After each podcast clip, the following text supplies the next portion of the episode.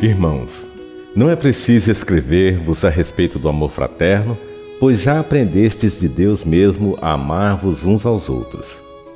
É o que já estáis fazendo com todos os irmãos em toda a Macedônia.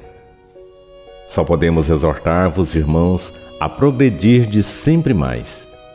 Procurai viver com tranquilidade, dedicando-vos aos vossos afazeres e trabalhando com as próprias mãos, como recomendamos. Palavra do Senhor.